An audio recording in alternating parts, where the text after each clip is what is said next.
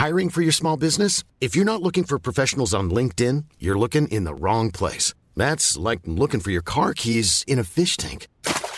LinkedIn helps you hire professionals you can't find anywhere else, even those who aren't actively searching for a new job but might be open to the perfect role. In a given month, over 70% of LinkedIn users don't even visit other leading job sites. So start looking in the right place. With LinkedIn, you can hire professionals like a professional. Post your free job on linkedin.com slash people today.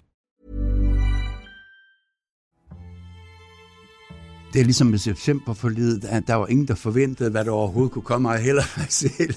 Mit liv har hele vejen igennem været øh, at udnytte de muligheder, der var, og prøve at løbe væk fra de øh, skyttegraver, der eksisterede. Jo. Og øh, jeg tror heller ikke, at jeg selv synes, det var særlig spændende at komme på gymnasiet.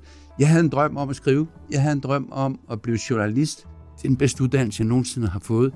Den der med at sidde klokken 4 om morgenen, og øh, deadline, det var klokken 10.30, og der skulle skrives, fordi der var en hel side, der skulle fyldes ud, og Grenaa var verdens centrum, men så meget skete der heller ikke. Så det var en opgave i sig selv at opdrive, hvad man skulle skrive om.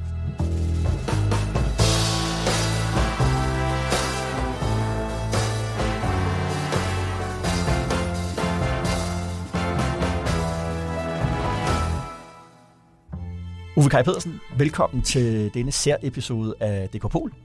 Tak for det. Det er den første af, af to øh, episoder til DK Pol-lytternes øh, juleferie, så det er sådan en slags øh, jul med Ove. Eller, eller jul i konkurrencestaten. Peters jul hedder det. Ja. er, du egentlig, øh, er du egentlig julemenneske, Ove? Nej, det tror jeg ikke. Min kone har lige fortalt mig her til morgen, at det går jeg ikke meget op i. Jeg har heller aldrig rigtig gjort det. Nej. Men jeg synes, det er hyggeligt. Ja. Jeg synes, det er en væsentlig par dage. Ja. Men det er ikke sådan, jeg forbereder mig i ugevis. Og det er heller ikke sådan, jeg går meget op i gaverne. Men øh, at løbe rundt med børnebørnene Ja. omkring juletræet, Ja. jo, det er en stor oplevelse. Mm. Jo. Den her episode, den øh, udkommer den 26. altså anden, anden juledag. Hvordan har, hvordan har din jul ligesom været, når vi når frem til anden juledag? Jamen, den har været, at vi er ude at hente øh, juletræ i morgen med vores første barnebarn, og så pynter vi juletræet i morgen eftermiddag, og øh, på selve juleaftensdag, så er det min kone Anna og jeg, der holder jul sammen, fordi hele den unge familie er over hos svigerforældrene. Ah. Det er den årsskift, der er der. Og så har vi en plan om måske at øh, på, gå på restaurant. Wow. Under alle omstændigheder har vi købt godt ind med mad. Og øh, så der skal nok være til pejsen og til maven. Mm-hmm. Vi optager, øh, skal vi måske sige, øh, Ove, her den, øh, den hvad, det, hvad er det blevet, den, den 21. december. Øh, der, er tre dage, der er tre dage til jul. Øh, sidste år, øh, der sad vi jo også her i, øh, i, i december måned, en lille, en lille smule tidligere på, på december. Dengang var SVM-regeringen, øh, den var ikke præsenteret øh, endnu, men det stod jo klart i sol og måne og stjerner, at, at vi ville få en, øh, en regering, i hvert fald hvor Socialdemokratiet og, og Venstre var gået øh, sammen. Ikke? Så vi vidste, at, der ville, at vi ville få øh, ikke bare en ny regering, men en ny slags regering. Øh, ja, Socialdemokratiet og Venstre er, er før gået i regering sammen. Det gjorde de i, i 79, men dengang var det ikke en, en flertalsregering.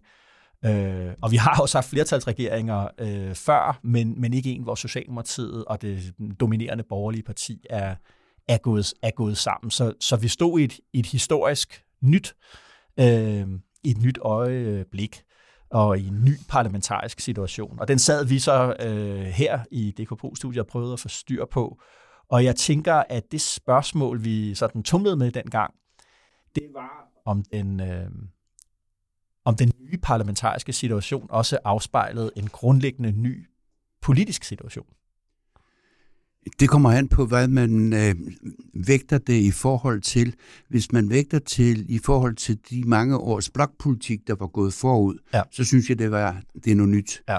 Og at øh, det nye også allerede er klart til stede, når man jagter. Og det er jo, at vi har en flertalsregering, vi har en meget splittet opposition, og vi har derfor også et opgør med blokpolitikken og en tid efter blokpolitikken. Uh-huh. Det, der så er det karakteristiske, det er jo, at hverken befolkning eller måske også mange politikere ikke er parat til at acceptere, at blokpolitikken er historie, ja. Og ikke har så meget en fremtid for sig. Men under alle omstændigheder har den her flertalsregering jo i hvert fald øh, udfordret oppositionen, de otte, ni partier, der er i opposition, og splittet den i tusinder af stykker. Og det er svært at se, hvad der skulle kunne være en flertalsalliance eller koalition mm. øh, ud af det, der, der i øjeblikket eksisterer. Mm. Og så er det der spørgsmål om, hvorvidt vi også ligesom, mm, som samfund, som øh, del af af en globalt øh, samfund, også befandt os i en, i en ny situation, altså klimaforandringer, krig i Ukraine, stigende inflation, øh, værdikæderne, der er strammet til, højere priser, alt det her. Øh, det gjorde jo, at vi, at vi jo lidt sad og diskuterede, at, at det ikke bare var noget nyt, der var ikke bare sket noget nyt inde på Christiansborg, der var også ligesom en ny, en ny situation for Danmark som samfund, og for, som Danmark for, som del af verdens samfund. Helt evident, og det slår jo også kraftigere igennem her i det år, vi nu er på vej ud af. Ja. Og det er jo ikke alene det, at vores alliance til USA er blevet meget tættere end tidligere.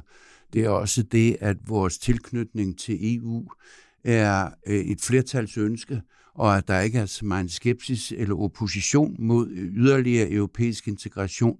Det er også det øh, i det hele taget, at der er kommet en større bevidsthed om, hvor afhængig Danmark er mm. af omverdenen, og især af de store internationale organisationer. Det kan være NATO på den ene side, EU, det kan også være tilknytningen til USA.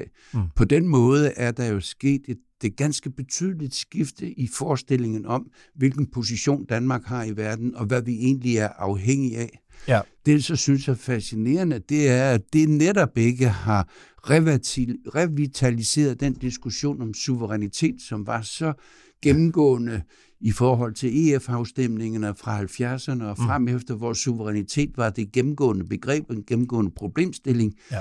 Øh, nu er vi så mere integreret Øh, ikke alene i organisationerne, men også i de globale markeder end nogensinde tidligere. Men selve suverænitetsdiskussionen synes at være helt død. Ja. Og det er jo paradoxalt. Øh, da vi ikke var så integreret, så var suverænitet en vigtig diskussion. Nu er vi det, så er den mm. ikke mere. Vi diskuterede jo også, ligesom, hvorvidt øh, den her regering ligesom på en eller anden måde ville være en ny tids, den tid, du taler om der, den nye tids øh, regering. Og det så vi vel øh, på, at det kunne den godt blive. Nu sidder vi så her et år senere, så er spørgsmålet, hvad er konklusionen nu? Er den, er den den nye tidsregering, eller, eller hvad?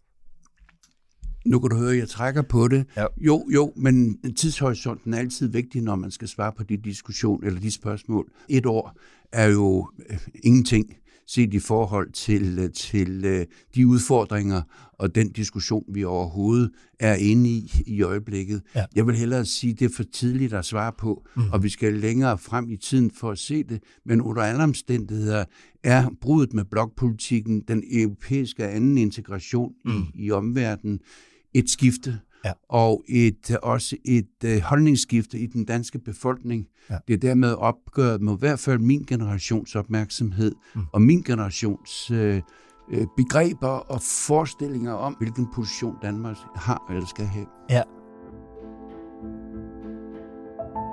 Det kom jo ligesom helt øh, tæt på det, den, det begreb og den teori, øh, beskrivelse af det danske samfund, som jeg tror langt de fleste kender dig for, nemlig det her begreb om, at, at det danske samfund er en konkurrencestat. Øh, og du overvejede, hvorvidt øh, vi var på vej ud af det paradigme, altså hvor øh, konkurrenceevne er den helt store overskrift, at øh, udbud af arbejdskraft, reformer, der kan føre til et øget udbud af arbejdskraft, ligesom var det centrum, hvor alting drejede sig var vi på vej ind i, i en ny situation, hvor jeg tror måske særlig sikkerhed øh, var, var mere dominerende, optrådte på i flere politikområder, energi, klima, vores, som du siger, alliancer ud til vores forhold til, hvad ø, vores plads i ø, økonomien er. At vi var på vej ind i noget nyt, Øh, hvor står du ligesom øh, i dag? Er, er, er den her regering en, en for eksempel ikke en konkurrencestatsregering, eller er det netop en, en i meget høj grad en konkurrencestatsregering? Jamen, da vi sidst talte om det her, var det jo evident, og det fremgår også af regeringsgrundlaget for december sidste år, at der var en, øh, en kritik mod mange af de uforventede konsekvenser, konkurrencestaten havde, havde skabt. Ja. Det kunne være ulighed, social ulighed, det kunne være stress, det kunne være trivselsproblemer osv. osv. Ja. Der var en opmærksomhed mod de negative konsekvenser af konkurrencestaten. Mm-hmm. Regeringsgrundlaget forsøgte jo at integrere dem alle.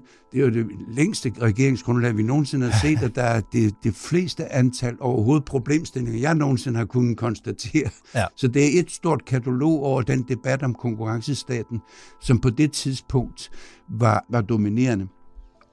Derefter er reformmøllen jo gået i gang, ja. og derefter er opmærksomheden også rettet andre steder hen. Mm.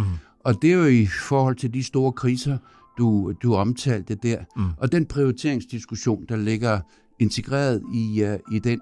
Jeg vil sige, at i dag har vi lige så meget konkurrencestat, som vi havde det for et år siden, som ja. vi havde det for 10 år siden, som vi havde det for 25 år siden. Ja. Der er ikke den store grundlæggende ændring i forhold til det, der skete gennem 80'erne og det øh, reformbølge, som ramte den eksisterende velfærdsstat. Det, der er sket, det er, at der er en accept af, at det er sådan, det er. Mm. Og regeringsgrundlaget er jo en, øh, det er jo en, en måde at tage dampen ud af den kritik, meget af den konflikt, der lå på det tidspunkt, ja. ved at sige, at regeringen har opmærksomhed på det, regeringen har øh, intentioner om at gøre sådan og sådan og sådan. Og derefter er det jo et spørgsmål, om den har kunnet gøre det, om den har ønsket at gøre det, og om den har gjort det. Mm. Øhm, jeg tror mange, også i medierne, forventede, at når vi fik en flertalsregering, så ville den gå meget mere radikalt til værks med de reformplaner, der lå i regeringsgrundlaget, ja. og gøre store, sådan, øh, afgørende reformer, der vil komme i bølger. Så er de kommet drøbevis. De er kommet mange med det resultat. Også jeg har svært ved at overskue, hvor mange det er, hvordan de overhovedet hænger sammen, hvilke konsekvenser de vil have. Men under alle omstændigheder er der kommet en ny reformbølge, mm. som hægter sig på selve spørgsmålet om konkurrence, konkurrenceevne, og som også hægter sig på den offentlige sektors effektivisering, og som også hægter sig ind på hele generationsspørgsmålet, altså den finansielle holdbarhed af velfærdsstaten ja. ud ind i den næste generation. Den fortsætter jo, og den er, den er ganske vigtig. Og derfor synes jeg også, at hvis man går hen til trepartsaftalen, øh, som kom her for en måneds tid siden, den understreger jo lige præcis fælleserklæringen fra 1987, og understreger, at det er den erklæring, som er grundlaget for trepartsaftalen. Mm. Det blev jo klart sagt af flere minister og så videre under pressemødet, at vi fastholder stadigvæk det, at det er den private sektor, som er lønførende, og det er reguleringsordningerne, som derefter følger, lader den offentlige sektor følge efter. Mm. Og øh, dermed er der intet nyt Dermed er det en gentagelse, og dermed er det også en pointe om, at det, der skete fra slutningen af 80'erne og gennem 90'erne, stadigvæk er den ramme, hvor i vi tænker og handler politisk dagsdato. Jeg spørger jo også, fordi øh, du her lige op til jul er, er kommet med en, en ny bog, øh, Myten om den danske model, øh, der fortæller den lange historie om øh, konkurrencestaten fra september forledet i 1899 til, til i dag. Det er en helt fantastisk bog, og vi vender især tilbage til den i, i episode 2. Men jeg læste den også sådan, at det, der lå i det, i den her bog, det er, at konkurrencestatens tid er ikke over. Nej, men jeg vil lige påpege, at september, fordi forliget 1899 havde ingen forventning om, at der ville komme en konkurrencedag. Den havde heller ingen forventning om, at der ville komme en velfærdsdag. Nej. Den havde ingen forventninger i retning af det, vi kender dags dato. Mm. Den var et forlig mellem de to store hovedorganisationer på arbejdsmarkedet, mm-hmm. og dermed en meget, meget vigtig begivenhed, også for konkurrencestaten i dag, som vi ser gentaget ved trepartsaftalen her for en måneds tid siden. Mm. Det er så at sige, og det prøver jeg jo øh, at, at fortælle i bogen, det er så at sige en af de allervigtigste begivenheder til at forstå, hvorfor vi lever i det Danmark, vi lever i i dag.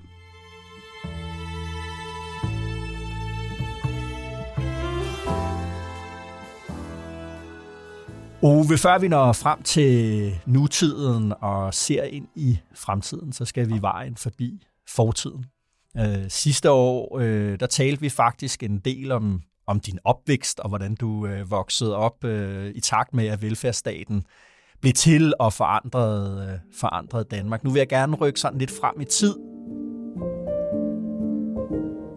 For da du bliver en ung mand i starten af 20'erne, øh, og velfærdsstatsopbygning ligesom er kulmineret og begynder at give råd i krise, øh, der er din løbebane endnu ikke, at du skal være den Ove Karl, vi kender i dag. Øh, politik øh, som videnskab, øh, konkurrencestat, akademisk karriere. Du, du, er, du er på vej til at blive journalist. Det er helt rigtigt, og øh, det er ligesom med september forledet, at der var ingen, der forventede, hvad der overhovedet kunne komme af heller mig selv. Mit liv har hele vejen igennem været øh, at udnytte de muligheder, der var, og prøve at løbe væk fra de øh, skyttegrave, der eksisterede. Jo. Og øh, da jeg var 17, tror jeg det var, jeg kom jo aldrig på gymnasiet. Jeg kom, fik aldrig en studentereksamen. Aha. Jeg øh, fik en, øh, det man vil kalde en rigtig middelmådig realskoleeksamen. jeg tror, jeg, jeg griner af det så valgvis. Jeg tror, mit gennemsnit var mådelig kryds, og er der en der kender den gamle karakterskala, ved, det, det var ikke godt. Nej. så øh, i hvert fald øh, lærerkredsen i den centralskole, jeg gik, de mente ikke, at jeg var egnet til gymnasiet. Aha. Og jeg tror heller ikke, at jeg selv synes, det var særlig spændende at komme på gymnasiet. Jeg havde en drøm om at skrive. Jeg havde en drøm om at blive journalist. Aha. Da jeg var 13, der købte min mor og far en skrivemaskine på et marked i Randers. Den var grøn, og den lød som et hakkebræt, ja. og den hakkede jeg på øh, og skrev alt muligt. Så jeg havde en drøm om at øh, blive journalist. Aha. Da jeg var kommet ud af realskolen, var jeg, tror jeg, så vidt jeg husker, 16 år. Derfor kunne jeg ikke skrive kontrakt, lærlingekontrakt. Så jeg ventede til at blive 17. Mm-hmm. Og i det år, der var jeg kontorelev på en kommune ude på Nordjyllandsland, og var dermed med til at opleve kommunesamlægningen. Ja. Og hvilket stort arbejde det var at tømme et, et traditionelt gammelt kommunekontor for alt, hvad der var i det, at arkivere det, der var ved at arkivere, ja. at gøre rent i krogene, herunder smed de hundredvis af cirkulærer ud, som var ankommet til kommunen, men aldrig var blevet åbnet, og ingen kendte til. De lå under hovedtrappen. Ja. og det var i sig selv en opgave. Men det var også spændende at se, Aha. hvordan kommunesamlægninger faktisk var en praktisk opgave. Jo. En administrativ opgave, en politisk opgave, og hvilke store jordskælv, det bragte ind i et lokalsamfund, som havde været organiseret sådan siden begyndelsen af 1800-tallet, og hvor al interesse gik mod kommunekontoret, mod kæmneren og mod øh, kommunalbestyrelsen og borgmesteren. Lige pludselig var de ikke mere centrale, fordi nu rykkede det fra Ørum øh, ind i midten af Nordjordsland til Glæsborg, og hvor et nyt kommunekontor blev bygget. Det var en fascinerende oplevelse. I den periode var jeg også det, der hedder stikkeranddreng.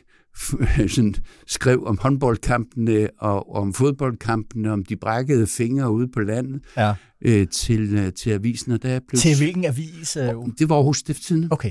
Jeg blev ansat på lokalredaktionen i Grenå i sådan et treårigt forløb. Det var dengang, der var hovedsageligt mesterlærer ja. for journalister, og jeg startede på Grenå lokalredaktion og var der, så vidt jeg husker, to år, mm-hmm. øh, og lærte det det, det er den bedste uddannelse, jeg nogensinde har fået. Den der med at sidde klokken 4 om morgenen, og uh, deadline, det var klokken 10.30, og der skulle skrives, fordi der var en hel side, der skulle fyldes ud, og øh, Grenaa var verdenscentrum, men så meget skete der heller ikke. Så det var en opgave i sig selv at opdrive, hvad man skulle skrive om. Og uh, det lærte mig meget. Ja. Det lærte mig tvangen til at skrive, når man skulle, ja. deadline. Det lærte mig meget ved de kommentarer, den kritik, den voldsomme kritik, jeg fik fra hovedredaktionen i Aarhus, som tidligere morgen for helvede knæk, tag dig sammen, skriv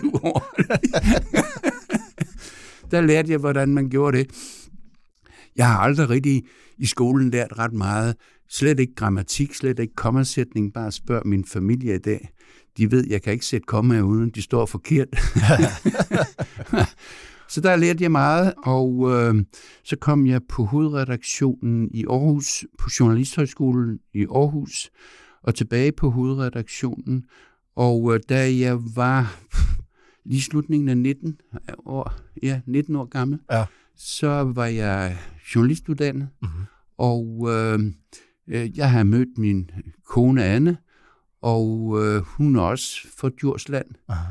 Og hun var begyndt at studere kunsthistorie på Aarhus Universitet, og øh, der besluttede vi fra Aarhus, at verden var større, og det kunne være spændende at komme ud og se, også fordi jeg tror ikke, jeg havde den store ambition om, og heller forventning til, at jeg ville blive en fremragende journalist.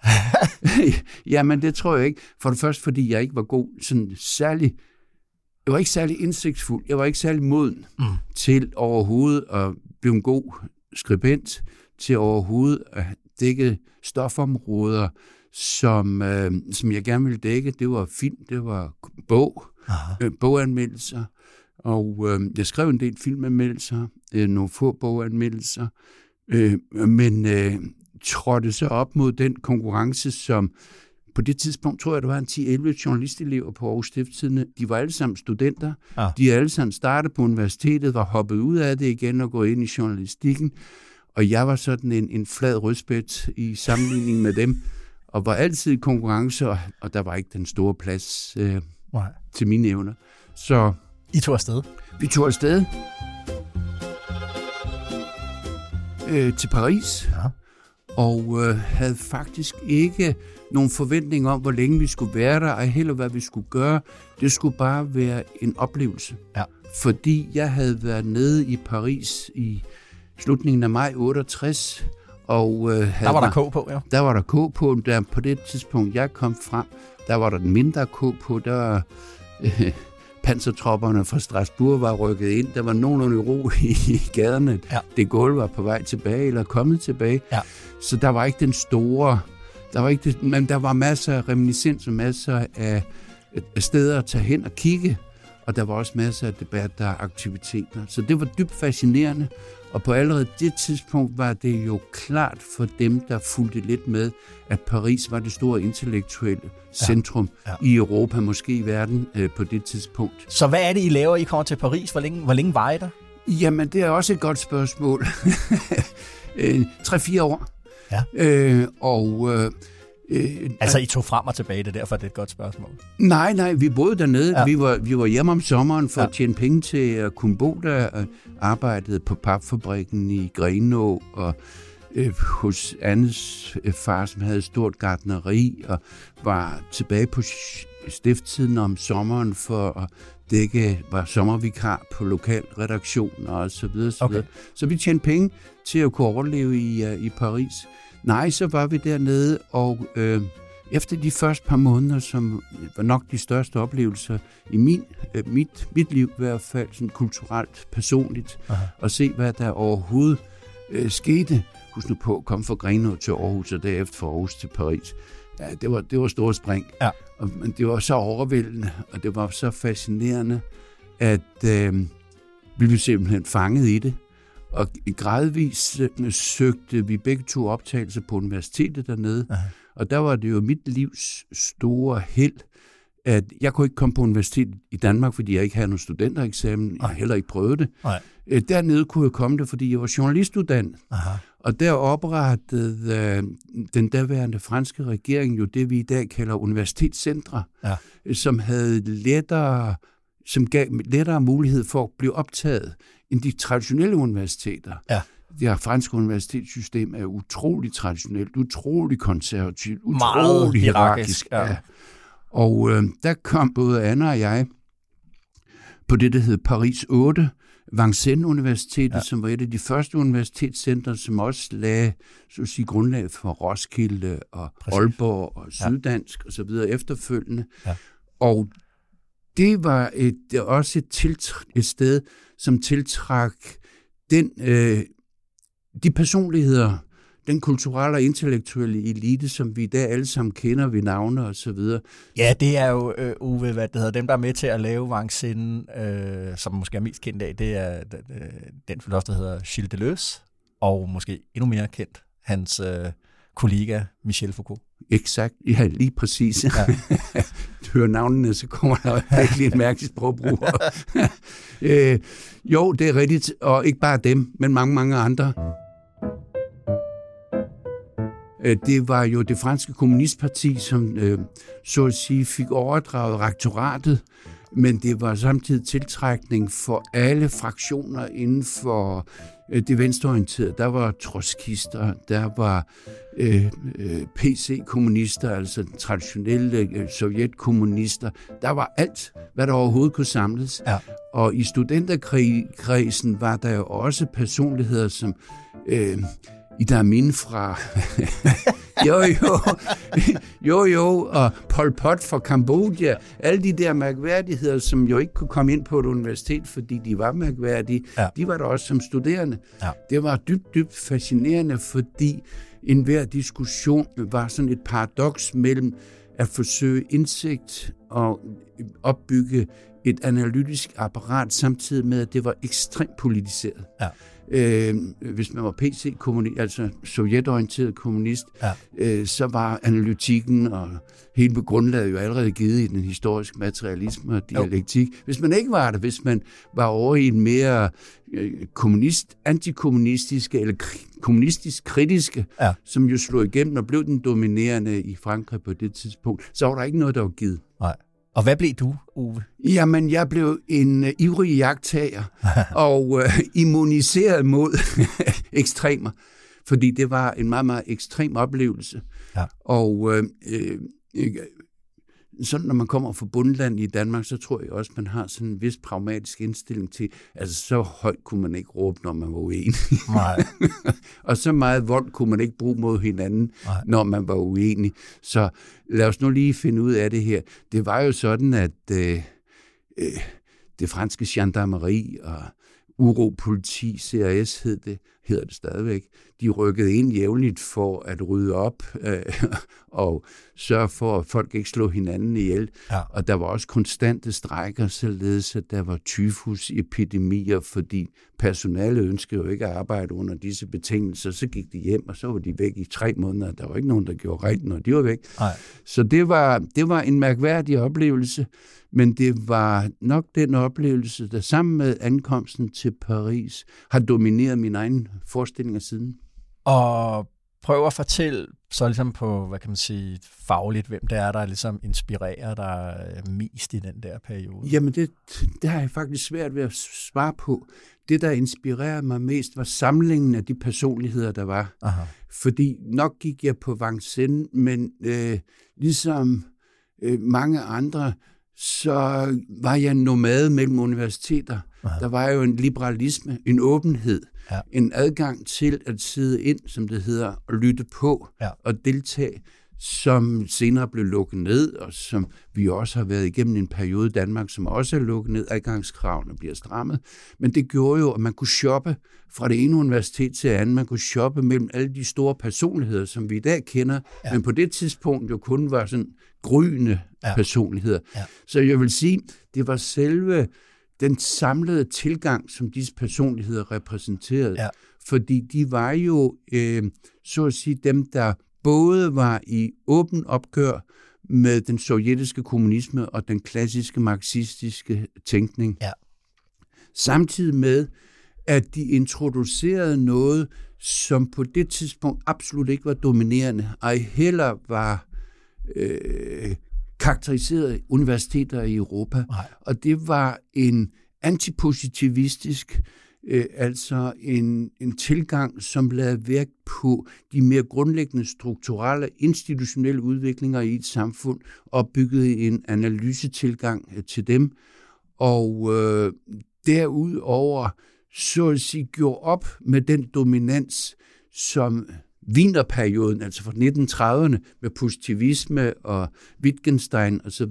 videre, havde lagt ned over de europæiske universiteter fra 30'erne. Det bliver der gjort op med her. og der blev også lagt en analyse, som kunne vise, hvordan positivismen var opstået, hvordan type af videnskabsbegreber havde forandret sig over tid, og hvordan viden i det hele taget var blevet almen eje, ja. øh, fra at gå fra en lille elite orienteret omkring universiteterne mm. til at blive et massefænomen, vi alle sammen skulle øh, uddannes til at, at varetage. Selve den historik og selve den tilgang til de spørgsmål var de helt centrale. Og der kom selve spørgsmål om struktur. Ja, det er jo et ord, vi, vi altså, som man tit hæfter på den periode. Det er ord som du ved, strukturalisme, ja. poststrukturalisme, Netop. Øh, postmodernisme. Ja. Øh, måske kan man sige det på den måde, at, at man kommer til at kigge på historien øh, i, et, i, et, i et nyt lys. Øh, man vil ikke rigtig forholde sig sådan moralsk til, til historien, altså ligesom at sige, at at noget er bedre end noget andet nødvendigvis. Man, vil ikke, man, man, øh, man er også forbeholden over for ideen om, om at om fremskridt civilisatoriske øh, fremskridt. I stedet så lægger man mærke til, hvad skal man sige, som du siger, institutionerne. Øh, du ved, hvad der på en eller anden måde er en fælles mængde mellem for eksempel du ved, hæren og skolen og fængslet og fabrikken og sygehuset. Den måde, man ordner mennesker på, hvor de er hen, hvilke funktioner de har, hvordan administrationen ligesom er, er, af det. Hvad har det betydet for dit blik på øh, det danske samfund, som du kom fra? Det har betydet alt. Øh, fordi det blik øh, var jo ikke et, jeg havde med hjemmefra, slet ikke fra en realskoleeksamen, og det var heller ikke, der dominerede i den offentlige debat, ej slet ikke, altså, og slet ikke på universiteterne på det tidspunkt. Og det er jo først mange år senere, det blik overhovedet har fundet en position inde i, i den danske debat og på universiteterne. Det blik øh, er et, et historisk opgør, ja. og som har præget de europæiske universiteter, de nordamerikanske universiteter dybt sidenhen. Mm-hmm. Og øh, for mig har det været den allermest afgørende inspiration til den måde, jeg har kigget på det danske samfund efterfølgende. Ja. Fordi det er rigtig sådan, som du, gennem, øh, du fortæller om, hos, hospitaler, Øh, psykiatriske anstalter, fængsler, militær. Hele den opmærksomhed omkring det, der hed de ideologiske statsapparater. Mm. Hvordan øh, staten is- især var en måde at normalisere, disciplinere på, og at skabe en sondring mellem det normale og det unormale. Ja. Det er jo det, der er karakteristisk. Men det, der for mig blev det, og det er sådan en rigtig Foucaultiansk ja. Øh, tilgang, men det, der for mig blev det centrale, det var du også lige inde på, det var dannelsen af individet, ja. dannelsen af subjektet, mm. altså den historik, der går fra begyndelsen af 1800-tallet, især fra midten af 1800-tallet frem efter i de fleste europæiske samfund, som går ud på at tilkende den enkelte øh, handlevende og handlefrihed, altså retten til overhovedet at handle i et samfund herunder, at indgå en arbejdskontrakt herunder, overhovedet at indgå et ægteskab herunder, at have en egen vilje over sin, sin indtægt og sin formue, og hele den proces, subjektiveringsprocessen, som den ja. hedder, er jo en disciplinering, men det er jo også en enorm frigørelsesproces. Ja. Og den opmærksomhed på, hvordan mennesket bliver, så at sige, et individ, og hvordan individet bliver udstyret med rettigheder og evner til at handle i et samfund. Det og jo, tænker på sig selv som sådan. Ja, men dermed også etablere et samfund. Aha. Husk nu på, at et samfund er en relation mellem øh, individer, som har frihed til at handle sammen som i en social relation. Mm. Og det eksisterede jo ikke øh, i 1700-tallet. Det eksisterede slet ikke i 1600-tallet, og vi skal helt op i slutningen af 1800-tallet, helt op til septemberforlidet 1899, ja. for noget sammenligneligt begynder at trænge igennem i Danmark. Så den der opmærksomhed på, hvordan bliver mennesket til et individ, som udstyres med retten til at handle efter egen vilje, men også opdraget til at forstå sig selv som en, der var bevidst ja. og kunne udnytte sin egen vilje. Og det, der jo også sker i den periode, kan man vel sige, det er, at staterne opdager deres befolkning. Altså at, at og det vil sige, at selve befolkningsbegrebet opstår, at, øh, hvor man kan sige, at stater måske op til der havde mest fokus på hinanden, yes. øh, på hinandens territorier, så kommer der lige pludselig, vender staterne så at sige blikket indad og opdager, hey, der er en befolkning, og statens styrke øh, afspejles i befolkningens styrke, dens sundhedstilstand, dens uddannelsesniveau, øh, dens økonomiske værdi i den forbindelse. Yes. Og politik bliver fra dag af jo et spørgsmål om, hvordan kan man forædle befolkningen som en, en, en ressource for staten. Præcis. Mm. Præcis. Der opstår befolkningsbegrebet, som baserer sig på øh, det her subjekt, det her individbegreb, som, øh, som jeg siger, fordi øh, der, der forsvinder undersåtten. Den, ja. der er undersåt under huset, under kongen osv., og, ja. og bliver... Som så, bare er en af mange. Bare en af mange her opstår også massesamfundet, som for eksempel Hannah Arendt talte om. Ja. Men det er jo her, hvor ikke alene staten dannes, det kan vi komme tilbage til, fordi stat er jo ikke et, et universelt spørgsmål. Nej, nej. nej. Øh, det er også her, vi overhovedet får noget, der er sammenlignet med den type af politisk forestilling, vi har i dag. Hvad er politik? Ja. Det er akkurat det samme tidspunkt, det opstår. Ja. Og øh, det, der var karakteristisk for Paris, delen der, det var jo, at netop den sammenhæng mellem individs etablering som subjekt retligt osv. osv. Ja. opdragelse til at være bevidst osv. osv.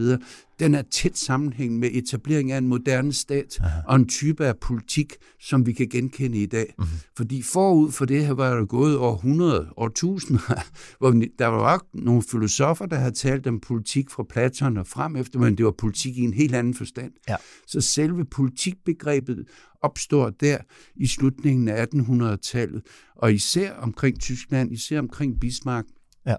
hvor selve forestillingen om, at politik er den måde, hvorpå man håndterer koalitionsdannelser for at etablere en politisk flertal, som kan redde øh, på det tidspunkt øh, den, den, den monarkiske stat osv. Ja, ja, ja. osv. Men i Danmark kommer statsbegrebet jo ind fra midten af 1700-tallet. Kongen i øh, et direktiv omkring indfødsret siger 1736, jeg har nu en stat, det er ikke mere min riger, det er min stat, og jeg er regent af denne stat. Ja. Det er første gang, statsbegrebet trænger ind i dansk lovgivning. Mm-hmm. Derefter bliver statsbegrebet jo stadigvæk mere omtvistet, fordi der i 1700-tallet er det, som du netop siger, så er det spørgsmål om kongens evne til at sikre sin interne autoritet for at garantere sin eksterne suverænitet. Ja. Det vil sige, det er kongens, kongedømmets fremtid, der hele tiden er på spil. Og der er ingen politik i det. Det er enevælde, og det er ikke politik. Den politik, som opstår i slutningen af 1800-tallet, det er den, hvor man tænker om parlament, inden for rammerne af parlamentarisme, ja. inden for rammerne af en grundlov, hvor de politiske rettigheder begynder gradvist at blive almindeliggjort, ja. og hvor der opstår en anden type af herskerdømme. Aha. Netop den, der skal samle befolkningen og udnytte den som ressource for at garantere den og, eksisterende og stat. Og udvikle den, det er jo vel også det, øh, i det hele taget i den der periode, er det jo, at man begynder at, ligesom at gå fra et meget sådan statisk virkelighedsopfattelse, at ting ligesom lå fast, Darwin kommer til. Man opdager lige pludselig, yes. at, at, øh, at udvikling er et vilkår, men det er også en mulighed. Øh, man kan få god og dårlig udvikling, så at sige. Ja, ja. Og at, at meget politik kampen mellem ideologierne er øh, en kamp mellem forskellige udviklingsstrategier, kunne man sige. Præcis. Hvordan skal vi udvikle det her samfund Det er, det er også her, ideologierne overhovedet opstår. Ja. Liberalisme, konservatisme, socialisme, kommunisme osv. osv. Ja. Og øh, selve det at have netop en ja, forskel i tilgangen til, hvordan fremskridtet eller fremtiden skal se ud, ja. er jo grundlaget for alle de her ideologier. Ja. Og dermed starter også den, den øh, politiske debat, samtidig med, at der skabes en offentlighed med trykkefrihed og trosfrihed osv., osv. Ja. som gør det muligt at debattere. Okay. Og i Danmark er det jo fra stænderforsamlingen i 1834 gennem grundlovsforhandlingerne i 1840, at alle de her spørgsmål kommer på dagsordenen. Og selve politikbegrebet begynder systematisk at blive anvendt, og politik i den forstand, det her det er inden for grundlov, det her det er parlamentarisme, det her med valgret, ja. og det her med en offentlighed, som giver trykkefrihed osv. osv. Dermed en, en politik, som er helt anderledes end den, vi kender årtusind øh, tilbage diskuteret. Og der synes jeg, at nu har jeg lige siddet og øh, arbejdet meget med øh, dansk skolelovgivning fra, fra reformationen og frem efter, ja. der er det netop, som du understreger, i begyndelsen af 1800-tallet, med de første skolelovgivninger der i 1814, at der begynder at blive et projekt fra kongemagten på det tidspunkt, ja til at opdrage selv den uddannede, den ulærte, ja. børnene til at forstå sig selv som bevidste, ja. og til at forstå sig selv som distanceret i forhold til en omverden, de kan iagtage, mm-hmm. de kan se. Ja. Så iagtagelsesbegrebet bliver ekstremt centralt på det tidspunkt, samtidig med, at her bliver knægten opdraget til at forstå sig selv som selvstændig, men også løsredet fra en omverden, ja. han kan eller hun kan reagere i forhold til der er jo i den måde at se på historien på, på os selv på. Øh, det er måske, og, og det er måske noget, som, som øh, man især forbinder med Michel Foucault.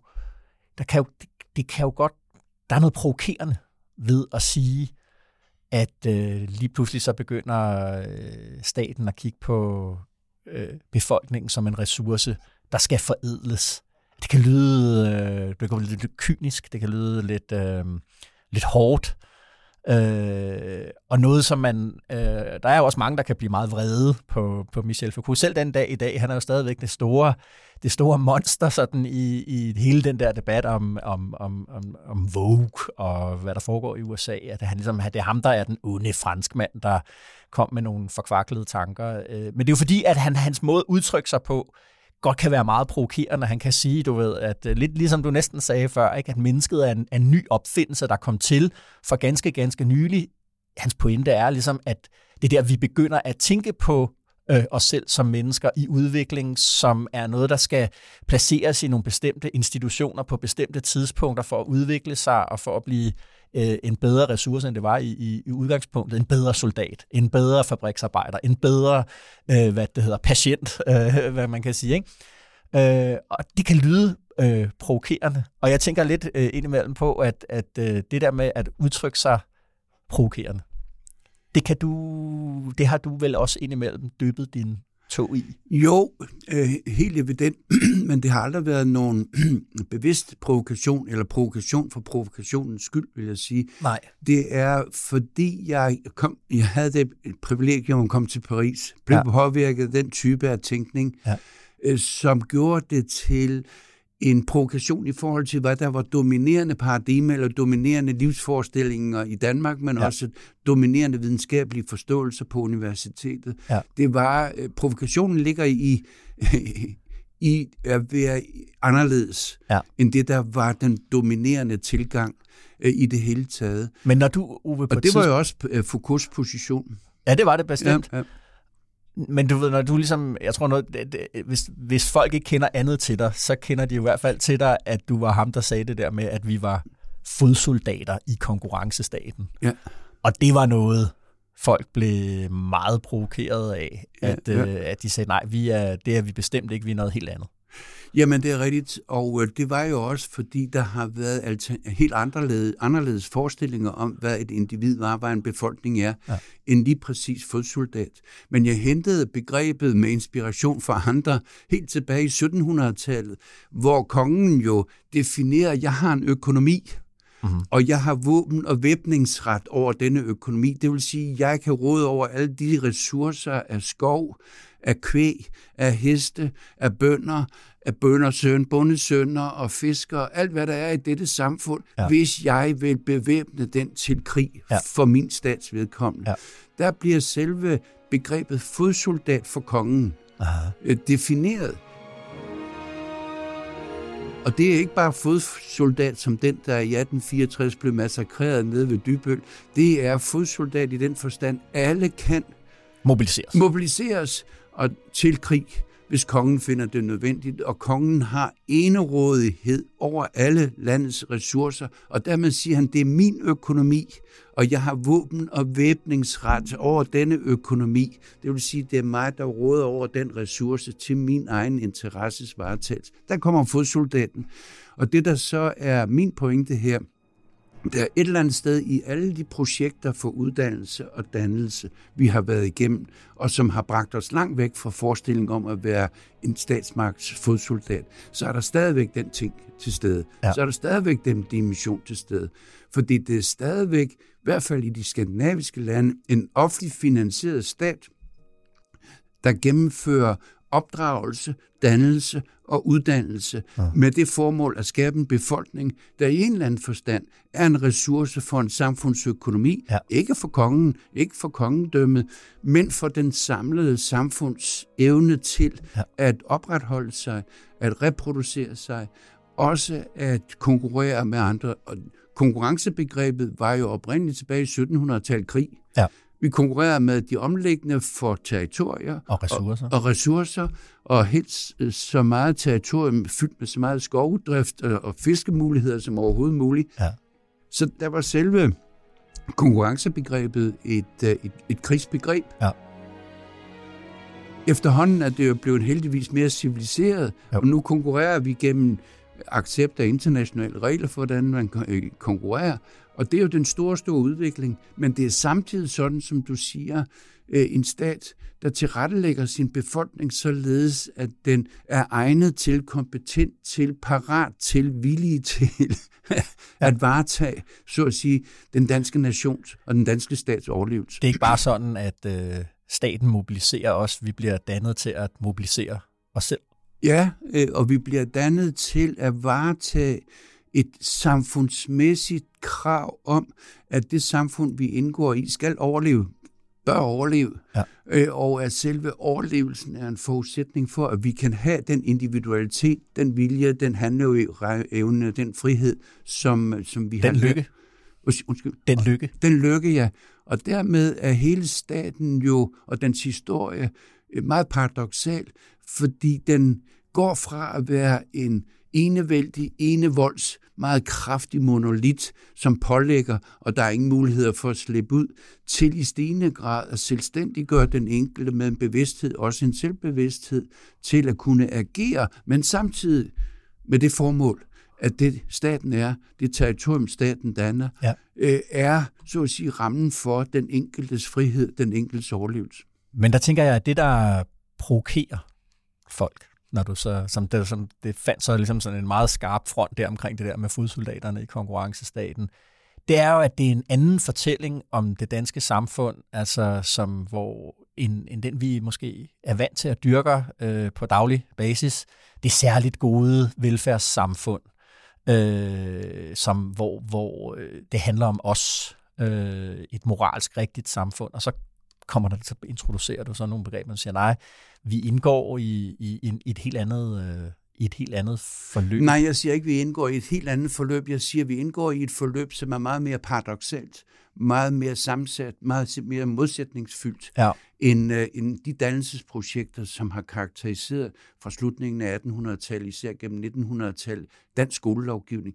Og uh, derfor har jeg også specielt interesseret mig, og det er også været inspiration for Frankrig, om skolelovgivningen, ja. og øh, selve det forhold, at det er jo staten, der bruger kirker og skole, i hvert fald i Danmark, til at opdrage, til at uddanne, ja. til at lydiggøre den enkelte over for et formål, som er staten i sig selv, og dermed danner den stat, som vi kender den i dag.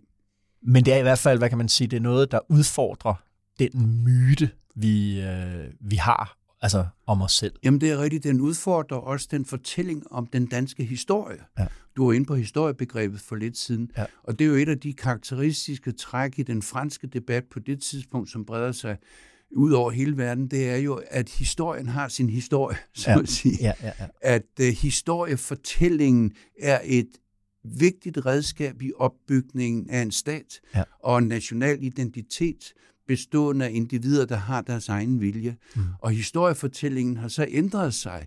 Og det er en af de ting, som jeg også har siddet og arbejdet med. Historiefortællingen i Danmark har så ændret sig over århundrede.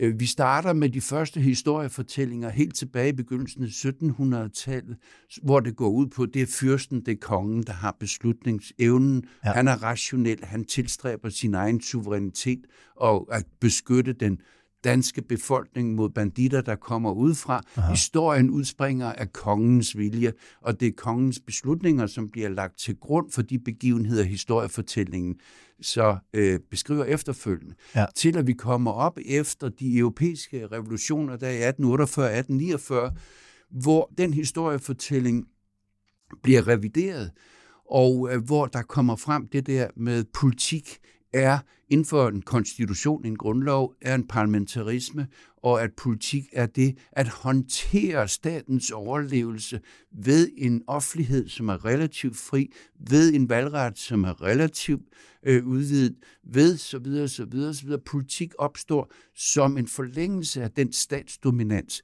men det er en politik, som viderefører statsdominansen. Kigger man på grundloven 1849, så er det jo karakteristisk, den fortsætter kongemagten. Det er faktisk det første lovgivning, der overhovedet definerer kongen som en, der har magt, fordi det har han ikke haft behov for tidligere. Aha. Det var hans egen magtdefinition, der eksisterede. I grundloven 1849 indgår begrebet kongemagt som første gang.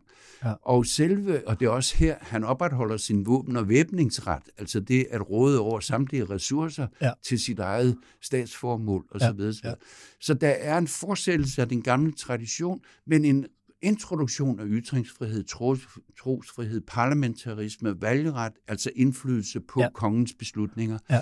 Og den type af politik, den kommer efter de store europæiske revolutioner der i 1848-1849, hvor øh, der også kommer en ny historiefortælling. Aha. Historien er den, der er knyttet til denne politik som øh, evnen til at påvirke fremtiden, til at skrive til at, skri- til at etablere fremskridt, til en progressiv udvikling, ja. øh, især omkring almengørelse af alle rettighederne. Kvinder skal have rettigheder, øh, slaverne skal, øh, slavedømmet skal, skal ophæves, og så videre, så videre, så videre. Selv bunden, selv bundesønnen skal, øh, skal have rettigheder. Ja. Og øh, værnepligten skal gradvist være almindelig. Det vil sige, det er ikke alene bunden, det er ikke bundesønnen, kongen kan det udkaldes som ressource. Det er ikke bare kvædet og hesten. Det er også bybørgernes sønner, der skal øh, udkaldes.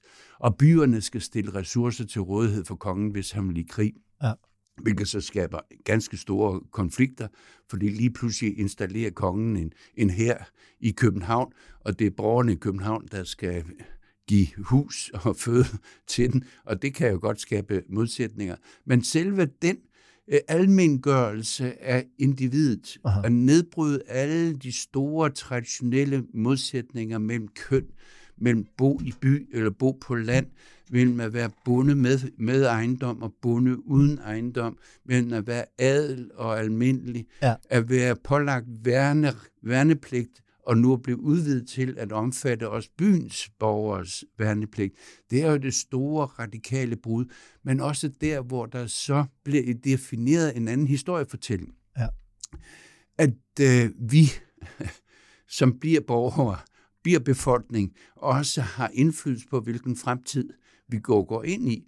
Progressiv tænkning bliver definerende for historien. Det vil sige, fra at definere historie som det kongen med Guds vilje har skabt via sine beslutninger, til at sige, at historien er, er åben. Er åben, og at det, vi, vi så at sige laver politik for, det er at definere, hvilken fremtid vi vil have. Det er det store, store skift i historiefortællingen. Det, der så ligger til grund for det tredje store skift i historiefortællingen, det er netop det, der samler sig op i Frankrig på det tidspunkt. Det er jo forestillingen om, at helt gennem fra 1700-tallet og igennem, så har historie, fortællingen om historien, spillet en vigtig rolle i opbygningen af en stat ja. og en national identitet. Og det, man begynder at definere, eller anskue eller se på i Frankrig på det tidspunkt, det er historien om historien. Ja. Det er, hvordan denne historiefortælling er blevet anvendt og er blevet tilrettelagt og har ligget til grund for opdragelse og dannelse og uddannelse, således at der her opstår en interesse i, eller en videnskab om historien. Ja. En videnskab om, hvor det historiefortælling har skiftet over tid, og hvordan dem, der har haft indflydelse på historien, også skiftet øh, over tid. Og den begreb om historie, altså den øh, videnskabeliggørelse af historie, den analytiske tilgang til historie, det er også den, der begynder at slå igennem i Danmark i 1960'erne og 1970'erne. hvor vi får hele øh, den historie, som ikke har så meget med kongemagten at gøre, men hvordan levede man på landet? Hvordan ja. boede man i byerne? Ja. Hvad skete der med kvinderne? Hvad skete der med slaverne? Ja. Hvad skete der med tyne? Hvad skete der med den arbejdende befolkning osv.? osv. Hvor man graver sig ned i arkiver, som ingen har haft interesse for før. Men det jeg tænker på med det her med, med dit forhold til Altså det her med, at du godt kan provokere, fordi du provokerer nogle selvopfattelser, som er indlejret i nogle historieopfattelser. Altså din bog her, øh, den hedder også Myten om den danske model. Altså der er også, du er også tiltrukket af at afsløre myter. Jamen jeg er, til, jeg er tiltrukket af at se på, hvad der egentlig skaber en sammenhængskraft i et samfund. Aha. Og der er ingen tvivl om, at en af de allervigtigste måder at skabe sammenhængskraft, det er historiefortællingen. Ja. Øh, det er, hvordan man fortæller historien om fortiden, ja. og hvem der havde indflydelse på fortiden, og hvilke store begivenheder, der, der, der, der udgør øh, øh, fortiden. Begivenheder, som skaber historie, og som vi er præget af i dag, for eksempel september forlid 1899. Ja. Jeg tror, det er Paul Ricoeur, en af de store franske filmologer osv., som siger, at myten har en dobbeltfunktion. Det er på den ene side den, der udpeger, hvornår begynder historien. Ja. Og historien begynder jo i hvert fald tilbage med, at kongen træffer en beslutning, han går i krig, han taber den, og så begynder historien om kongens kamp for ja. sin suverænitet med svenskerne og nordtyskerne osv. Jo, jo, jo. Men så siger han, den myte er jo udpegning af en begivenhed, som historien jo ikke nødvendigvis selv objektivt set ja. at definere som den store begivenhed. Men det er den historiefortælling udstyr som den store begivenhed. Ja. Og myten opstår så, når øh, der sker en opdragelse til, en uddannelse til at forstå, at det er den afgørende begivenhed for min nutid. Ja. Og øh, hvor det, at her begynder historien, altså begyndelsen på historien, det er det afgørende aspekt i enhver historiefortælling, og det afgørende aspekt i en myte, fordi her udpeges også, hvor udspringer historien fra, ja. og hvem påvirker historien på det tidspunkt, og hvilken begivenhed er den afgørende historie. Men... Så han siger, at myten af denne udpegning er en begyndelse, og en fortælling om denne begyndelse, som bliver dominerende. Men normalt vil vi jo nok sige, at det ikke er så godt, hvis vi øh, lever af og igennem myter. Det bedste er at leve i, i sandheden. Ja, men... Hvordan, altså, fordi det, det, altså, du ved, på den ene side, når du har en bog, som handler om myten om den danske model, som også har en ønske om ligesom at vise, at det vi tror, øh, er sandheden om os selv. For eksempel, at den danske model alene er et spørgsmål om arbejdsgiver over for arbejdstagere, der finder hinanden, og at politik og staten øh, er helt uden for, uden for det øh, som giver anledning til protester, som vi jo lige har været igennem omkring øh, lønløftet for eksempel, at, at øh, så skal politikerne ikke blande sig, for så ødelægger de den danske model, og så ødelægger de kernen af vores samfund. Der er, din, der er den, den, den, den overskriftspointen i den her bog, det er jo at sige, nej, nej, det er en falsk forestilling om, nej, jeg siger ikke, nej, nej, jeg siger absolut ikke, at myten er, er identisk med en falsk forestilling. Nej. Jeg siger, at myten har en meget, meget vigtig funktion, ja.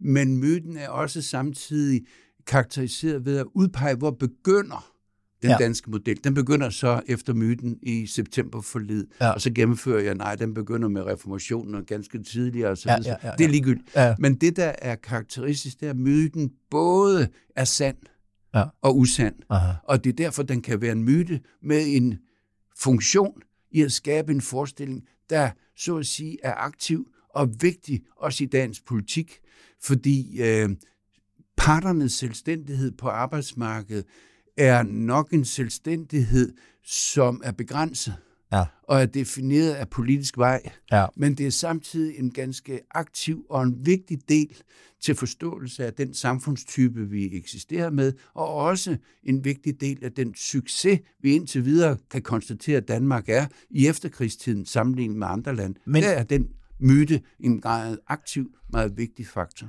Men hvordan kan man ligesom, hvad skal man sige, både afsløre, at myten ikke er helt rigtig, men samtidig er vigtig?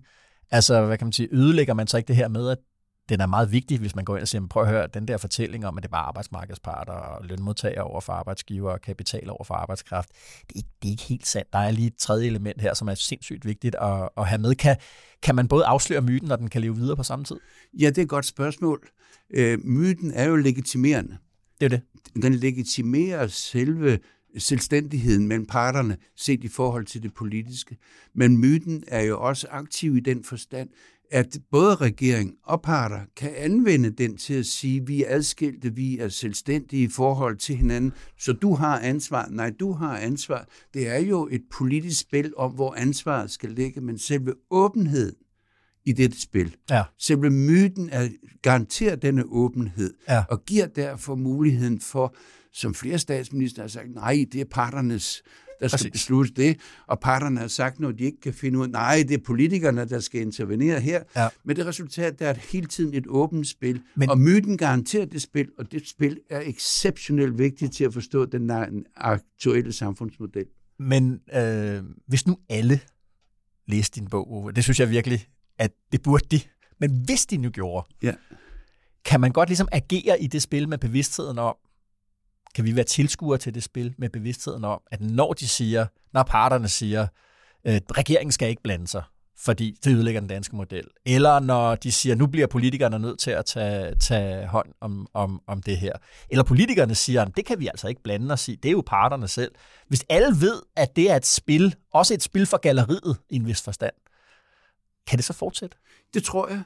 Øh, jeg tror, myten er, er meget vigtig for, at spillet kan fortsætte, og for, at vi kan opretholde den her type af blandingsøkonomi, som karakteriserer Danmark. Det her er jo ikke en blandeøkonomi, Nej. Nej. som for eksempel kommunister og socialdemokrater ønskede efter krigen, også før krigen. Det her er heller ikke en liberal markedsøkonomi, som mange partier og mange bevægelser i dansk samfund har ønsket siden 1800-tallet. Det her det er en blanding af plan og marked, Ja. og selve den blanding er jo en forudsætning, f- og i, i selve den, i den blandingsøkonomi er myten aktiv og virkelig Ja. øh, vigtig, fordi den kombinerer jo politik og marked, Aha. og siger, at selve grænsen mellem politik og marked, mellem selvstændighed og politisk indflydelse, den defineres ved et spil, hvor myten er aktiv.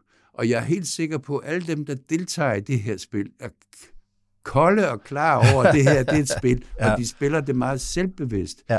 Om befolkningen så ved det, jamen de fleste, der tænker sig om, øh, vil vide det, men synes, at det er et godt spil. Det er et relevant spil. Det er et aktivt spil. Og selve spillet fascinerer jo mange, øh, og det, det er et spil, jeg har prøvet at vise, hvordan det har udviklet sig, og dermed ligger til grund for den type af samfundsmodel, vi har i dag dato.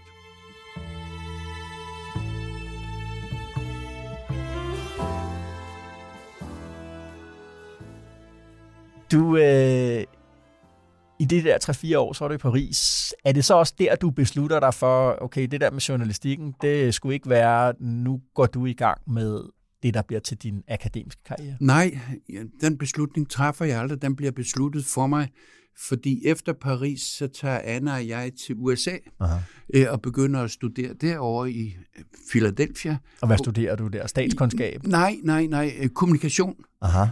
Fordi min interesse for Paris var orienteret omkring øh, strukturel linguistik, Aha. omkring stadigvæk journalistik og kommunikation, Aha. og øh, var meget interesseret i propagandaens historie. Hvordan propaganda havde indgået i forskellige sammenhænge, og hvordan medierne havde spillet med i den sammenhæng. Og jeg fik et Fulbright-stipendiat. I Paris fik jeg et statsstipendiat, fordi jeg var journalist. Alle stater er interesserede i journalister, Ja. fordi de er gode formidlere af holdninger osv. osv. I USA fik jeg et Fulbright til at studere kommunikation, og det gjorde jeg så. Nej, det er først, da vi efter en 6, 5, 6, 7, 8 år i udlandet kommer hjem til Danmark, at jeg beslutter at sta- at starte på statskundskab. Øh, og starter så på Aarhus. Det er jo så en periode, jeg kommer jo med, med øh, øh, hvad hedder det, kandidateksamener fra Frankrig og så videre. Og, øh, men fik ingen merit, fordi der var ingen meritoverførselsmuligheder, så jeg starter helt forfra på statskundskab. Men det der er pointen her, det er, fordi jeg havde akademiske eksamener for Frankrig og også delvis for USA, så kunne jeg blive optaget på Dansk Universitet uden studentereksamen ved en særdispensation. Sådan. ja, så startede jeg på statskundskab, og øh, det skal jeg ikke fortælle om, fordi det var et af de største kulturschok i mit liv. Jeg kommer jo jeg kommer her fra nogle af de bedste universiteter i Europa, ja. de franske, til nogle af de bedste universiteter i USA, og bliver derfor også øh, påvirket af helt to forskellige videnskabsopfattelser. Ja. Den franske, vi har været inde på, og den mere empiriske, databaserede, metodisk orienterede, øh, positivistiske tilgang i USA, så mit hoved er splittet ja. i to videnskabstraditioner. Og når jeg så kommer hjem, så finder jeg, at ingen af disse to dimensioner er, er dominerende på et dansk universitet. Nej. Der er rod i det. Ja. og øh, det gør, at jeg gennemfører statskundskabsstudiet relativt hurtigt. Ja. og da jeg er færdig med det, vil jeg faktisk gerne tilbage til journalistikken. Aha. Og øh, søger ind forskellige steder og bliver også indkaldt til samtaler. Øh, men mit hoved er nok på det tidspunkt et helt andet sted end, øh, end den danske offentlige debat er ja. med påvirkning Frankrig og USA ja. og de øh, videnskabelige og intellektuelle traditioner, jeg er blevet øh, uddannet indenfor, med det resultat, at der er ikke ret mange avisredaktioner, heller tv-avis, der finder mig, så at sige, anvendelig øh, til det, øh, der var gængs på det tidspunkt. Med det resultat, at jeg har en meget kort, min eneste arbejdsløshedsperiode, og så er der gode venner, øh, der siger, der er et ledigt vikariat på Roskilde Universitetscenter. Kunne du ikke tænke dig at komme ned på Roskilde? Og så bliver jeg øh, ansat som vikar, og jeg er vikar i, på RUK i seks år fordi der er ansættelsestop, så jeg bliver ansat hver halve år. Ja. Og der starter min akademiske karriere, og det, at jeg bliver knyttet til universitetsverdenen. Det er 1980? Ja, det er 78-79. Okay. Øh, jeg er lidt deromkring. Ja. Øh, og øh, der er jeg faktisk ansat som vikar, indtil jeg får mit første lektorat midt i 80'erne, ja. og det er på Handelshøjskolen hvor der er en fascinerende og fantastisk rektor, Finn Jung Jensen, ja. som konstant er på udsigt efter øh, øh, gode hoveder. Ny tænkning. Ny tænkning. Ligesom US, jeg fik et Fulbright, fordi stipendiat i USA, fordi jeg har gået øh, i Paris, ja. som alle med vidste var øh, springbrættet for ny tænkning ja. på det tidspunkt. Ja. Øh, så så han også den nye tænkningsmulighed, ja. Og der rykkede jeg for de her vikariater med halvårsansættelser til at få mit første lektorat og øh, også komme ind på et forskningscenter. Jeg vil sige, de, de år på RUK var meget udfordrende, øh, først og fremmest fordi jeg havde jo aldrig undervist. Jeg skulle nok undervise i USA, men det gik ikke så godt. jo, jo. Husk nu på, at jeg kom med en realskoleeksamen. Jeg kendte intet til fransk sprog, da jeg rejste til Frankrig. Jeg kendte begrænset til det engelske sprog, da vi flyttede til USA. Ja. Så det hele har været et sprogopbygning. Ja. Og det er svært at undervise, hvis man ikke rigtig så videre. Jo. Så selve den pædagogiske udfordring ved at stå med unge studerende på Roskilde, som jo også var en meget sammensat flok, ja. øh, fordi RUK var et universitetscenter, som åbnede for typer af uddannelser, åbnede for typer af studerende, som ingen klassisk universitet havde. Det var, det var en opgave, som jeg lærte umådeligt meget af. Ikke alene at formidle tanker, som jeg ikke selv var helt klar over, hvor indviklede de var, ja. og så gøre dem forståelige for nogen, som synes, det var inspirerende. Det, det, var, det var de seks år værd, og det var de seks år store udfordring. Og derefter var jeg mere akademiker end journalist, og ja. mere pædagog end øh, øh skriftlig formidler. Aha. Og øh, det var også der, jeg begyndte at skrive mine første såkaldt videnskabelige tekster, som i øvrigt øh, i stort mål ligger til grund for myten om den danske model. Det er her, jeg orienterer mig mod det danske arbejdsmarked og dets historie, ud fra den her historiedimension, som vi har talt om. Jamen også fordi jeg tænker, 80'erne, Ove, er jo en turbulent periode i det danske samfund. Øh, vi har krise hele vejen rundt i økonomien. Arbejdsløsheden er, er høj, høj på en måde, som, som vi jo næsten har glemt i dag. 10 procent plus. Ja. Inflationen er galopperer, galopperende. ja. Øh, Statsgælden galopperer. Især fordi, at renterne også er så høje, så, så vi er jo øh, der i, i, i slutningen af, af 70'erne og starten af 80'erne jo vel på... Vi er, vi er jo det, som Græken, vi kender som Grækenland fra finanskrisen. Vi er simpelthen ved at miste vores økonomiske suverænitet. Der er samtaler med IMF og den danske regering. Øh, der truer en statsbankerot. Præcis. Øh, hvad, altså, hvis du ligesom skal beskrive der, så øh, du, du er vikar på, på RUK, øh, og det danske samfund i 80'erne befinder sig i, ja, overskriften er jo, at vi er på vej mod afgrunden. Øh, det viser sig så senere, at vi er, vi er den overgangsperiode, men en meget turbulent en af slagsen. Meget voldsom en af slagsen. Og øh, det er jo den periode, 70'erne er jo en af de mest konfliktfyldte perioder, i hvert fald på arbejdsmarkedet, ja. vi overhovedet har været igennem. Det er der, hvor øh, den socialdemokratiske linje inden for reformismen konfronteres af den mere socialistiske, kommunistiske øh, linje med DKP og, og så videre, så videre. Ja. Og hvor opgørende internt i fagbevægelsen er ganske voldsomme. Ja. Og hvor kampen om at det er reformisme i den socialdemokratiske forstand, der skal, der skal så at sige øh, vinde. Den er på vippen, og øh, det er også der, hvor hele det danske arbejdsmarked grundlæggende ændrer sig øh, med øh, indkomstpolitik, lønpolitik, altså hvor regeringer griber ind og sætter rammer for overenskomsterne, og så derefter hiver de lønindkomster ind igen ved øh, tonen opsparing osv., som, øh, som parterne har aftalt. Det er der, hvor inflationen genereres af lønaftaler. Øh, der er fagforbund, der går til overenskomstforhandlinger med kravet om 25 procents lønudvikling, fordi inflationen har tiltaget med så og så meget. Vi er i den der berømte lønprisspiral. Lige præcis. Det, der så dominerer tænkningen efterfølgende, der nu har vist sig ikke at være så relevant mere, ja på grund af de reformer, der er sket på arbejdsmarkedet.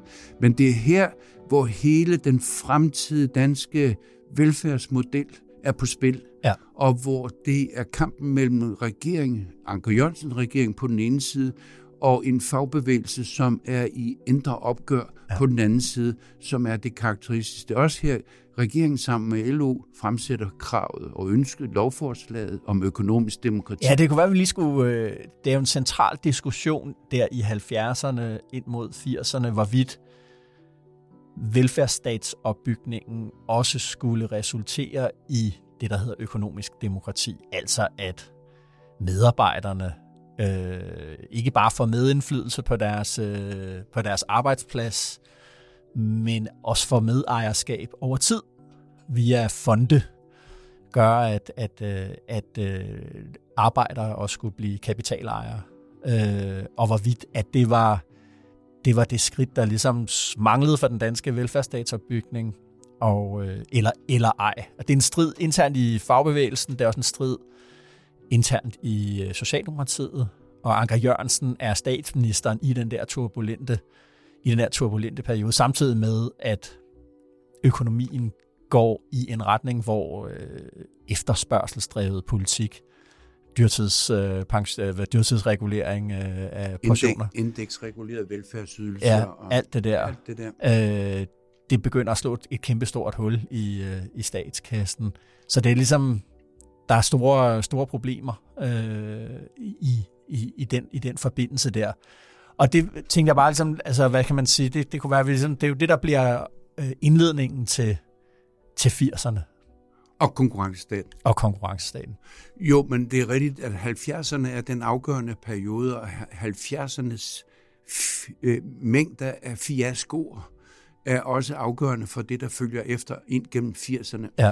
Og øh, du har selv været inde på øh, indeksregulering af velfærdsydelser, en, øh, en lønudvikling, som skal følge inflationsraten og alt det der. Ja. Det underminerer gradvis øh, statsbudgetterne, men det genererer også en voldsom inflation, og det genererer også i befolkningen en modstand mod velfærdsstaten.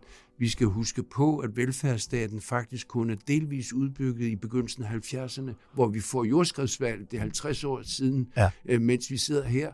Og jordskredsvalget er jo det store politiske chok ind i velfærdsstaten, som viser, at væsentlige dele, 64-65 mandater i Folketinget, ikke er med på at finansiere den velfærdsstat, som er under opbygning på det tidspunkt.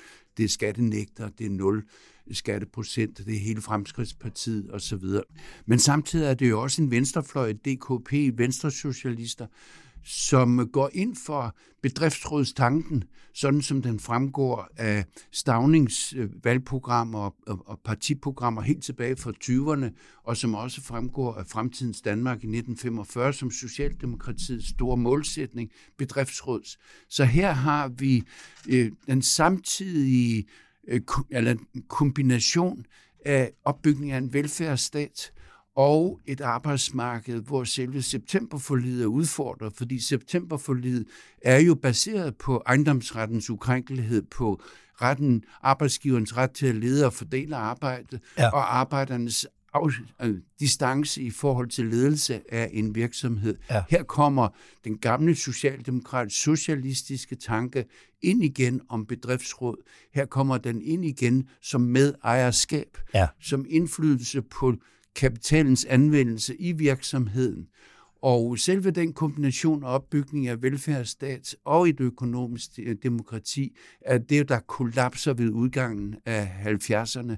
Både ved, at statsskilden eksploderer, men også derved, at regeringer, Anker Jørgensens regeringerne, øh, så at sige, opgiver at få kontrol med inflationsudviklingen og lønudviklingen og velfærdsydelserne, og med det resultat, at Anker Jørgensen er jo den første statsminister nogensinde, der har øh, overgivet magten til en anden, uden at udskrive valg. Ja, han smed håndklædet i ringen. Han smed håndklædet i ringen, og sagde jo den, at øh, det, det her kan vi ikke håndtere. Ja. Og øh, muliggjorde derfor, at Slytter i 1982 kunne overtage magten. Og det Slytter, der i 82 ved åbningstalen der i, i slutningen af, af, af 1982, så at sige, introducerer det program, som efterfølgende fører til, øh, til konkurrencestaten. Også efterfølgende fører til det, både du og jeg ser som en af de helt store historiske ja. begivenheder, fælleserklæringen 1987. Jo, jo, men det er det. Ja. Det er helt evident, og det er også den, den, den første og mest afgørende trepartsaftale, og det er her arbejdsmarkedsparter, både på det offentlige og det private, de accepterer med regeringens underskrift at føre løn øh, overenskomster og lønforhandlinger med hensyntagen til den samlede samfundsøkonomiske konsekvens af de aftaler, de, de, øh, de underskriver, samtidig med at regeringen påtager sig at kontrollere omkostningsudviklingen ved velfærdsydelser, ja. således at løn plus velfærdsydelse koblet sammen, og vi får den type af mix af arbejdsmarkedspolitik og lønpolitik, ja. som dominerer i dag. Det er den helt afgørende skridt. Det er også samtidig et skridt, som er væsentlig i den forstand. Det er den samme periode, begrebet den danske model overhovedet introduceres. Ja. En, helt op til begyndelsen af 80'erne var der ingen, der kendte til den danske model, og overhovedet ikke har hørt den, Nej. om den, med det resultat. Vi får jo her myten i, i sin alle største flor, det vi jo inde på. Ja. Hvor starter den, hvor er den begyndende my, den begyndende begivenhed, ja. som vi nu 80-90 år senere ved var afgørende for, ja. hvor, hvor vi sidder dags dato. Der er der nogen... Fordi at fælleserklæringen, øh, det den gør, den er, den siger, at, det, at, at øh, ØD, det bliver ikke til noget. Man har opgivet det politisk, men nu skriver man også lige pludselig et dokument under, hvor øh, det, at øh, arbejdsgiverne og kapitalejere har retten til at lede og fordele arbejdet, øh, det ligger fast. Øh, man er lønarbejder, er lønarbejder, øh, og deres krav skal, skal øh, hvad skal man sige, koordineres med, som du siger, konkurrenceevne. Det der slagord, man har for det der tidspunkt, det er, at i stedet for at, at have lønfest, det vil sige skrue lønkravene voldsomt op i højkonjunkturer, for så at lave flaskehals, og så kommer der arbejdsløshed øh, bagefter. Der skulle man gå fra, fra lønfest til det, der hedder jobfest. Altså at en stabil, lav lønudvikling over tid, det vil afskaffe det der helt store problem, man slås med i 80'erne, helt op til midten af 90'erne jo, nemlig arbejdsløshed. Jamen, det er rigtigt. Og øh, ind i den øh, kombineres så også den antiinflationære politik, at den enkelte lønmodtager og indkomstmodtagere i det hele taget skal spare op, ja. således at øh, øh, forbrugsmuligheden begrænses ved egen opsparing. Og det er det, der er arbejdsmarkedspensioner? Det er det, der bliver arbejdsmarkedspensionerne efterfølgende, og dermed egen finansiering, som vi ved i dag, af ja. pension, ja. af sundhed, efter- og videreuddannelse, er så meget andet. Og denne egenopsparing er jo et af de væsentligste redskaber til at begrænse inflationen, ja. fordi det er også et af de væsentligste redskaber Du får at... pengene, du kan bare ikke bruge dem lige nu. Netop. Ja. Og du sparer dem op til din alderdom, eller til når du senere inden for en betragtning om det samfundsøkonomiske hensyn, øh, kan anvende dem til et bestemt formål, til det, det bestemte formål, at forbedre den danske konkurrenceevne. Ja. Her er vi tilbage til, det er min økonomi, som kongen sagde, det er mig, der har ressourcerne. Ja. Jamen, det er, det er den samme problematik, der gentages i over århundrede. Og det, er, det, det allervigtigste er her, at Slytter-regeringen med Henning Christoffersen som finansminister i denne periode introducerer en anden type af tænkning end den, der har med efterspørgselsorienteret kentiansk ja. Øh, finans- og pengepolitik ja. at gøre. At statens rolle var i lavkonjunktur op og investere, øh, lave offentlige investeringer, så folk bliver ved med at have et arbejde. Præcis, og ikke alene offentlige investeringer, men også udbetale dagpenge ja. og arbejdsløshedsdagpenge, således efterspørgselsmuligheden bliver holdt øh, ved nogenlunde ved lige ja. i en kriseperiode.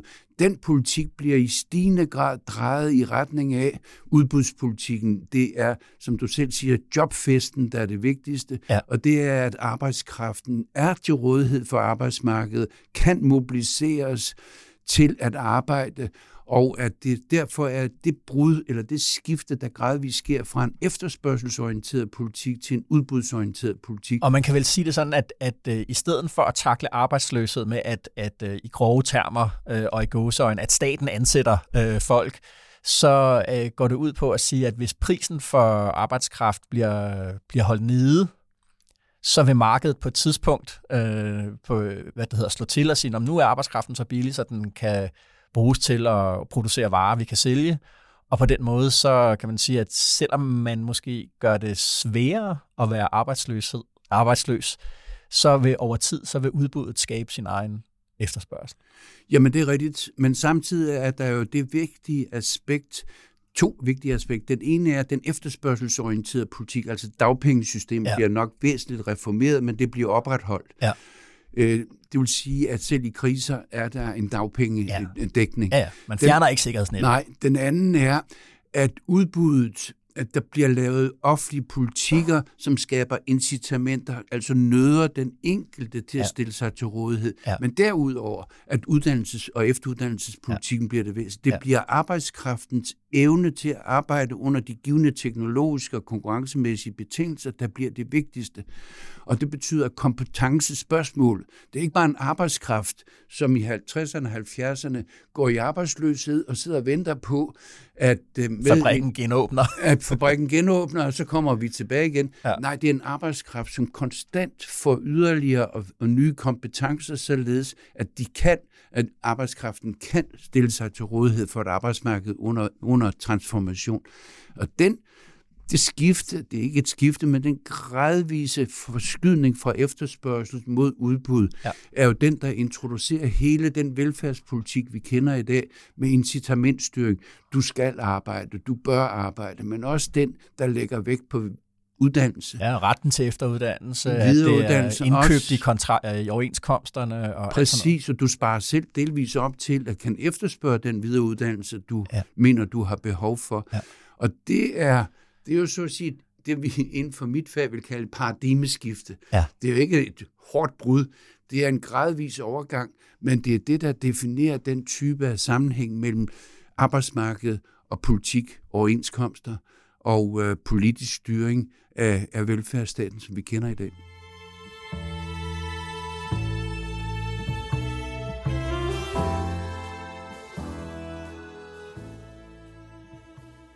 Ove, det var den øh, første time af to af juli konkurrencestaten. Vi ses jo øh, til den næste episode, som kommer den øh, til, som vi sender den 29. i, i 12. lige før nytårsaften. Tak for den her gang, Ove. Tak i lige måde. Og tak til dig derude med juli konkurrencestaten i ørerne. Som altid er vi her på DKPol-redaktionen, der er evigt taknemmelig for, at du vil bruge din vigtigste ressource, nemlig din opmærksomhed på os. Emma Klitnes redigerede denne særepisode af DK Pol med nænsomhed og tæft. Mit navn er Esben Schøring, og jeg er politisk redaktør her på Altinget, og ønsker dig og dine en glædelig jul og god vind.